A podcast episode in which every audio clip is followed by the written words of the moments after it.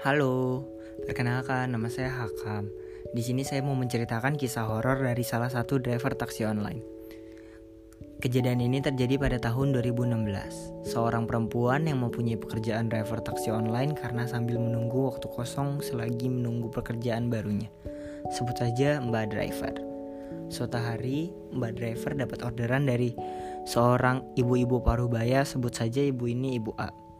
Driver ini menjemput Ibu A dari salah satu gedung di Jakarta Selatan. Beliau minta diantarkan untuk pulang ke rumahnya di daerah Bekasi Timur. Driver ini dapat orderan sekitar pukul 7 malam. Karena kebetulan rumah driver juga di daerah Bekasi, jadi Ibu A ini adalah orderan terakhir dari driver. Driver ini bertemu Ibu A. Lalu Ibu A meminta izin duduk di depan, tepatnya di samping Mbak Driver. Mereka mengobrol sepanjang perjalanan dan akhirnya Ibu A ini tertidur. Singkat cerita, sampailah mereka di depan rumah Ibu A. Saat sampai di depan rumah Ibu A, driver ini membangunkan Ibu A karena sudah sampai. Lalu driver ini menyebutkan tarifnya. Ibu A membayar tarifnya dengan uang tunai. Kemudian Ibu A mengeluarkan uang tunai dari tasnya. Sambil menunggu mengeluarkan uang tunai, driver ini iseng melihat ke depan rumah Ibu A. Lalu di depan pagar rumah itu dia melihat seorang pria dengan wajah atau muka yang rusak.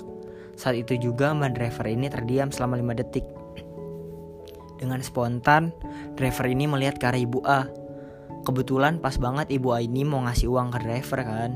Nimba uangnya, nggak usah dikembalin uangnya ya. Ucap ibu A alias ibu A ini mengasih uang lebih. Terus mbak ini nanya ke ibu A, ibu udah lama tinggal di rumah ini? Ibu itu jawab, iya mbak sudah lama, memang kenapa? Lalu mbak driver ini terdiam. Tiba-tiba ibu A memegang tangan mbak driver sambil berkata, Mbak, kamu bisa melihat makhluk halus ya? Terus mbak ini menjawab, ya bu, saya bisa. Uh, sebelumnya pernah ada kejadian-kejadian gak bu di rumah itu? Ucap mbak driver. Lalu ibu itu bercerita, pernah mbak waktu itu rumah saya pernah kemalingan saya dan keluarga lagi nggak di rumah, tapi anehnya malingnya hanya mengambil barang-barang saya yang sudah rusak. Kayak jam tangan yang sudah rusak, handphone yang sudah rusak, terus perhiasan saya yang bukan yang asli. Ucap ibu A. Oh gitu ya bu, tapi sering nampakkan diri juga mbak, ucap ibu A. Driver ini tanya ke ibu A.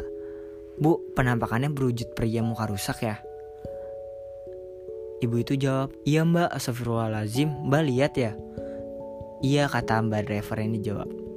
Ya udah ibu masuk ke rumah ya. Lalu ibu itu turun dari mobil dan masuk ke dalam rumah. Setelah masuk ke dalam rumah, driver ini putar, putar balik. Kebetulan rumah ibu itu jalan buntu, jadi driver ini putar balik. Saat lagi putar balik, mbak ini mencium bau amis dan bau darah busuk. Dengan refleks, driver ini melihat ke kaca spion bagian tengah yang menghadap ke arah belakang. Astagfirullahalazim, ucap mbak driver. Ternyata makhluk itu duduk di kursi belakang driver ini. Akhirnya driver ini memutuskan untuk cepat-cepat pulang, tapi dia sedikit gak nyaman sama bau dari pria yang duduk di belakang ini karena baunya amis dan bau busuk. Di saat yang bersamaan, ayah menelpon mbak driver ini. Dok, sudah di mana? Kok belum pulang? Oh iya, yang belum tahun do itu adalah panggilan kepada anak perempuan kesayangan orang Jawa. Iya pak, aku baru mau pulang nih, abis nganterin orderan ke Bekasi Timur. Tapi belakangku ada makhluk yang, duduk pak.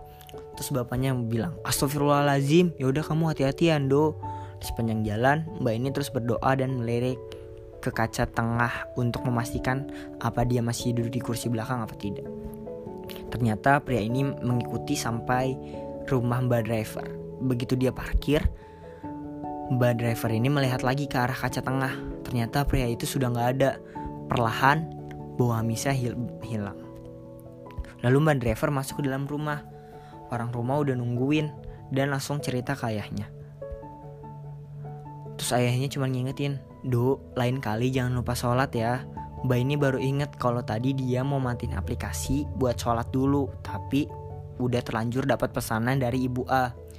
Jadi Mbak ini pikir ya udah nanti saja saya sholatnya sekalian pulang. Kan akhirnya Mbak ini langsung bisa pul bisa sholat.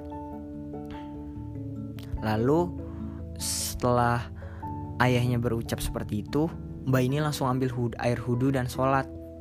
Oh iya, Mbak ini memang bisa melihat hal hal-hal seperti itu karena keturunan dari ayahnya.